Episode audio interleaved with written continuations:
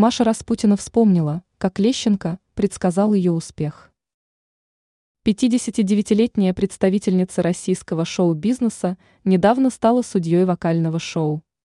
Поэтому журналисты решили поинтересоваться у Распутиной, как начинался ее творческий путь, а также о том, кто предрек ей славу.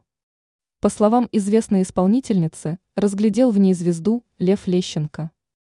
Знаменитость вспомнила, что в 1988 году, когда у нее еще не было популярности и известности среди аудитории, она выступала на разогреве у известного советского певца. В запасе у нее тогда было лишь пять композиций. При этом тогда Распутину публика встретила хорошо. Она подчеркнула, как Лещенко тепло прокомментировал ее выступление. Тогда мужчина подчеркнул, что перед ним готовая звезда. Это кураж, внутренняя жизнь.